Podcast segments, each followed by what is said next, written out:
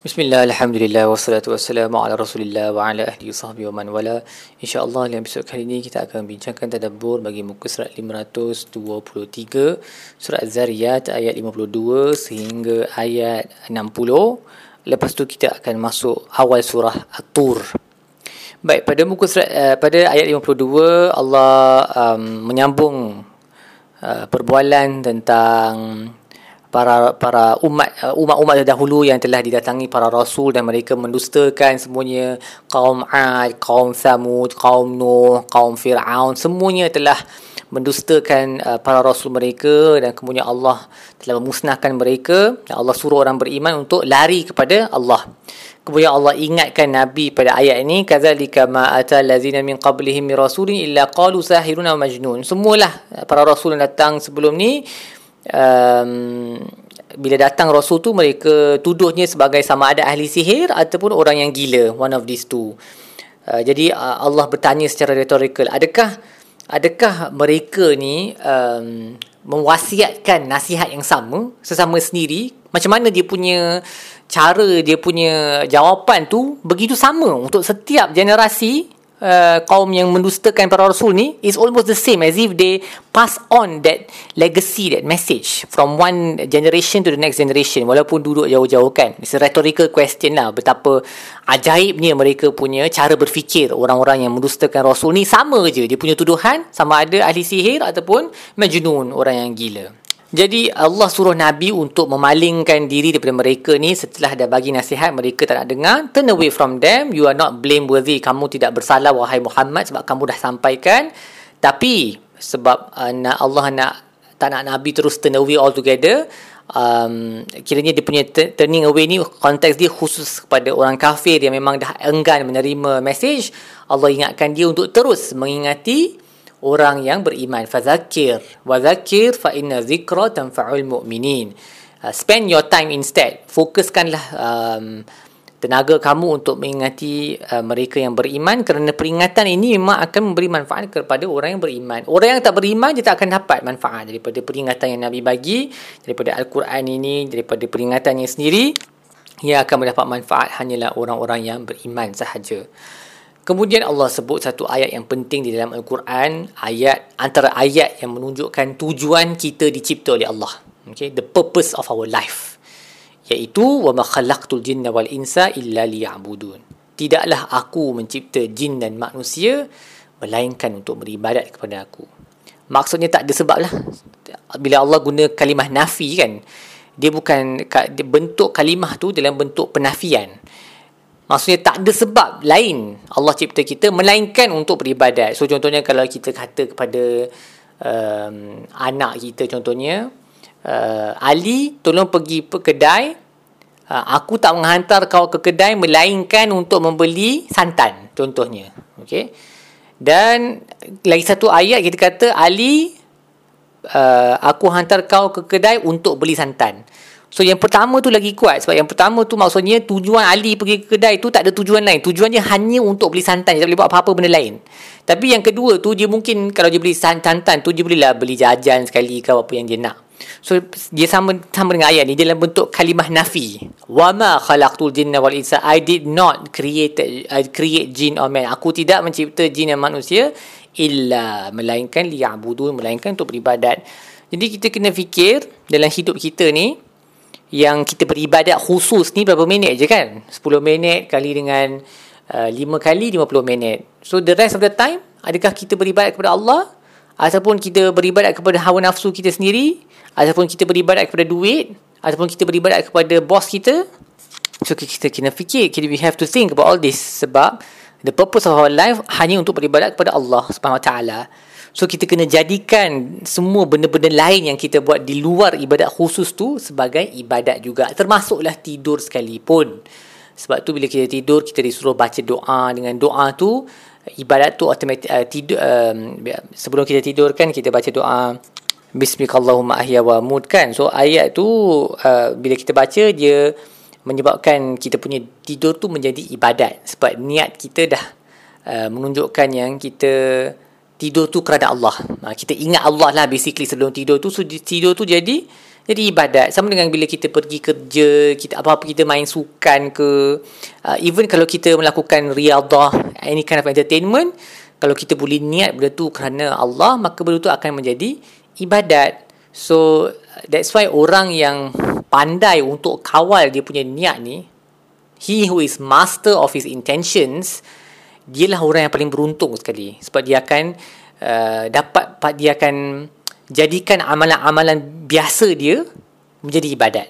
Of course kalau amalan yang kita buat tu amalan yang soleh, insya-Allah walaupun kita tak niat pun insya-Allah lah kita harap Allah akan terimanya sebagai ibadat. Tapi kalau kita niat itulah yang lebih bagus kerana dia menyucikan kita punya intention daripada gangguan syaitan dan niat tu juga menjadi boleh menjadikan amalan-amalan yang biasa yang tak dikira soleh ataupun dosa macam riadah contohnya tidur contohnya amalan yang tu pun boleh menjadi ibadat juga. Kalau tak rugilah kita tidur contohnya 8 jam, 8 jam tu is like one third of a day kan. Sepertiga daripada 24 jam tu. Dan kalau kita hidup 60 tahun, 20 tahun tu kita tidur lah contohnya kita kalau kita campur semua sekali dan kalau kita tak niat kita tak baca doa sebelum tidur tu tak fikir tentang Allah maka 20 tahun hidup kita rugi. Dia wasted tak tak, tak menjadi ibadat. So kita kena lebih conscious lah bila kita buat apa-apa uh, beribadat uh, kepada Allah dalam setiap dalam setiap semasa uh, setiap waktu. And it is as simple as memperbaharui perbaharui kita punya niat. Okey? Memikirkan uh, betul-betul memikirkan Allah dalam setiap situasi uh, itu akan menjadikan ia uh, amalan-amalan yang biasa itu menjadi ibadat. Kemudian Allah sebut ma uridu minhum min rizqin. Aku tak minta daripada kamu rezeki. Maksudnya aku tak minta kamu untuk memberi rezeki menyuap ahli keluarga kamu. So ayat ni pernah pernah wujud dah uh, pernah datang dah dalam surah Taha juga hujung surah Taha. Lebih kurang sama dia punya maksud dia. Maksudnya kami tak suruh kamu untuk memberi rezeki kepada keluarga kamu ataupun siapa-siapalah dalam dunia ni pun it's not your job to give rezeki. Tujuan ayat ni Allah sebut benda ni adalah kerana kadang-kadang orang dalam uh, dalam dia punya fokus untuk mencari rezeki, dia lupa untuk ingat pada Allah. Dia tinggal salat ataupun dia punya rezeki tu dia tak kisah daripada sumber yang haram ke sumber yang halal ke sebab dia punya alasan aku kena juga cari rezeki untuk suap keluarga aku. Betul lah dia punya sentimen tu betul tapi not at the expense of ibadat tu. Ha, sebab tu ayat sebelum dia ada tentang ibadat. Dan Allah juga kata wa ma uridu an yut'imun. Aku tak minta pun engkau untuk memberi aku makan. Ha, seperti tuhan-tuhan yang kita tengok dalam agama-agama lain kan dia kena bagi buah-buahan letak kat tokong tu ke. Dia kena suap dengan susu ke. Dia kena letak all kinds of nonsensical offerings, okay? Kalau masyarakat-masyarakat yang jahil ada yang sampai kena bunuh anak-anak lah, sacrifice, blood sacrifice lah. So all of this is uh, kononnya untuk uh, menenangkan Tuhan yang marah bagi Tuhan makan dan sebagainya uh, semua ni tak adalah dalam kita punya syariat. Hatta kita sembelih pun yang sampai kepada Allah bukan darahnya tetapi takwa daripada amalan yang kita buat tu. Okey? Daging tu tujuannya untuk bagi makan kepada orang miskin bukan nak bagi makan kat Tuhan. Okey? Sebab tu Allah sebut innallaha huwa razzaq. Allah itulah ar-razzaq Tuhan yang memberi rezeki. Zul quwwatil matin yang maha berkuasa lagi maha kuat dan kemudian Allah mengakhiri surah ini dengan um, beritahu Nabi SAW dan kita semua bahawa mereka ni um, ataupun orang-orang yang zalim dia mesti akan mendapat hukuman seperti mana kaum-kaum terdahulu telah dihukum oleh Allah. Um, so Allah bagi amaran kepada mereka jangan dok minta-minta untuk menyegerakan hukuman tu. Sebab bila hukuman tu datang habis kamu semua akan dimusnahkan. Dan lepas itu uh, kita masuk ke dalam surat At-Tur awal surat Tur so At-Tur adalah gunung um, uh, ataupun dia boleh merujuk kepada kata nama khas gunung di mana Nabi Musa telah naik untuk bercakap dengan Allah wa kitabim mastur dan kitab yang telah ditulis. So ini merujuk kepada lauhul mahfuz ataupun juga merujuk, boleh merujuk kepada Quran. Fi raqim manshur di atas uh, kertas ataupun parchment. Uh, satu lembaran yang uh, di di dihamparkan. Wal baitil ma'mur um, baitul ma'mur ni adalah macam Kaabah tapi bagi penduduk langit. Nabi ada cerita tentang Baitul Ma'mur ni dalam kisah Al-Isra wal Mi'raj yang ada kat langit ketujuh. Nabi Ibrahim ada kat sana tu. Boleh baca dah dalam kisah Al-Isra wal Mi'raj tu. Wasaqfil marfu' dan demi bumbung yang di ditinggikan. Ya, merujuk kepada langit kita lah. So Allah bersumpah demi ciptaan-ciptaannya um, yang Allah dah cipta di di di alam ini wal bahril masjur dan demi laut yang uh, akan dipenuhi dengan api pada hari kiamat nanti. Inna azab rabbika lawaqi' ma lahu min dafi' sesungguhnya azab Tuhan kamu pasti akan berlaku uh, dan tak ada siapa-siapa yang boleh menghalangnya. So ini dia punya jawabul qasam. So Allah qasam qasam qasam. Allah bersumpah uh, demi beberapa perkara. Kemudian Allah jawab dia punya sumpah, semua sumpahan-sumpahan ni semua qasam ni dengan jawabul qasam iaitu sesungguhnya uh, hari kiamat uh, azab Allah pasti akan berlaku dan tak ada siapa yang boleh menolaknya. So bila dalam Quran ni bila ada qasam ni uh, Allah so dalam surah ayat-ayat surah-surah juz 30 banyaklah yang Allah sebut qasam-qasam. Allah bersumpah demi ciptaan-ciptaannya yang besar uh, hatta di atas kalamnya di atas rasulnya kadang-kadang. So then lepas tu kita kena expect something yang penting. So in this case tentang azab Allah uh, pada hari kiamat okay yang tak ada siapa yang boleh menghalangnya. Dan ada asar yang disebut oleh Ibnu Katsir di mana ya, Sayyidina Umar bila dia jadi khalifah dia kan selalu Sayyidina Umar ni dikenali dengan kerja dia jalan-jalan di sekitar bandar pada waktu malam untuk tengok keadaan masyarakat kan? So satu hari dia lalu satu rumah dan dia terdengar orang dalam rumah tu tu baca ayat-ayat ni. Watur kitabim mastur fi raqim manshur, wa baitil ma'mur Wa saqfil marfu' wal bahril masjur. In azaba rabbika lawaqi' ma lahu min dafi' bila Sayyidina Omar dengar benda ni dia uh, turun daripada dia punya unta tu dan dia terpaksa sandar kat dinding tu. Lama dia tunggu dekat tepi dinding tu.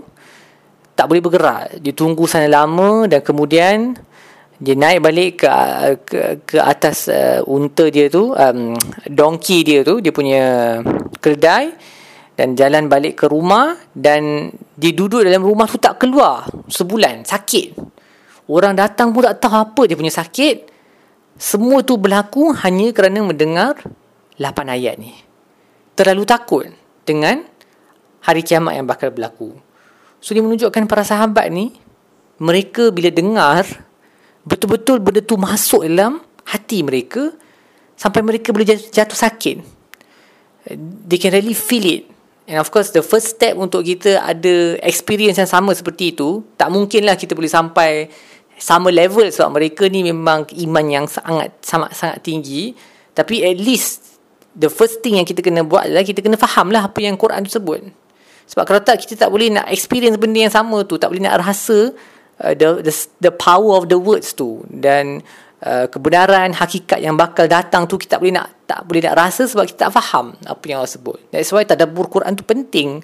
At least kena kalau setakat baca tu is not enough. Kita kena fahami maksudnya dan barulah kita akan betul-betul ada masa yang mana kita akan terkesan dengan apa yang Allah cuba sebut tu especially dalam original Arabic lah bahasa translation tu bagus tapi kalau yang mampu belajar bahasa Arab itu yang lagi bagus sebab dia punya uh, kuasa bahasa tu dia lagi kuat dalam bahasa Arab tapi at least kena uh, baca translation kalau tak mampu untuk belajar bahasa Arab, dengar kuliah-kuliah tadabbur dan tafsir supaya kita boleh get at least a fraction lah sedikit pun daripada apa yang dirasakan oleh Sayyidina Omar ni benda tu masuk dalam hati dia sampai dia jatuh sakit sebulan.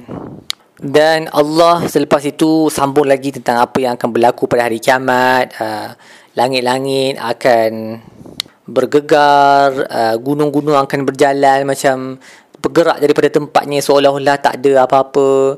Kekuatan gunung yang besar-besar tu kan kita anggap sebagai objek-objek yang apa kita rasa kerdil.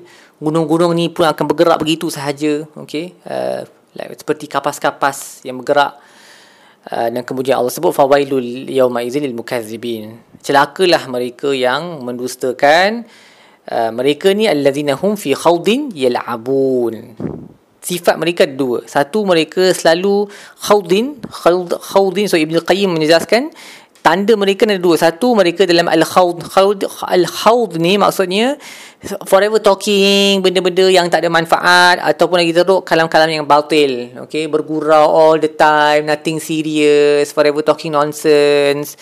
Okey ataupun memperlekehkan orang yang beragama no manfaat. Okey on top of that mereka ialah abun bermain-main all the time bermain-main sahaja. Doesn't know, know tak ada apa-apa uh, konsep uh, apa untuk menjadi serius dalam hidup ni so ilmu pun tak ada yang bermanfaat, amalan pun tak ada yang soleh. So mereka penuh dengan kebatilan, sia-sia uh, dan amalan yang tak ada apa-apa value lah di sisi Tuhan. So ini adalah ciri-ciri orang yang mendustakan agama. So kalau dalam masyarakat kita unfortunately banyaklah kita zaman sekarang kan terlalu banyak entertainment. Ha, tak ada masa nak duduk dan tafakur, tazakur, tak ada masa. Sebab too much of time our time is wasted with all of the useless things on social media, bercakap merepek uh, nak enjoy life contohnya. Um, YOLO kan orang kata selalu guna hashtag YOLO you only live once semua tu. So jauhilah benda-benda seperti ini memang boleh beriadah entertainment semua tak ada masalah. Tapi dia tak boleh jadi kita punya defining quality. Ha. sikit cukup yang penting adalah fokus kepada Al-Quran, Sunnah menimba ilmu demi mendekatkan diri kepada Allah Subhanahu Wa Taala. Baik, setakat itu saya terdabur kita bagi muka surat ini. InsyaAllah kita akan sambung episod-episod yang lain. Sallallahu ala sayyidina Muhammad wa ala alihi wa sallam. Alhamdulillah Rabbil Alamin.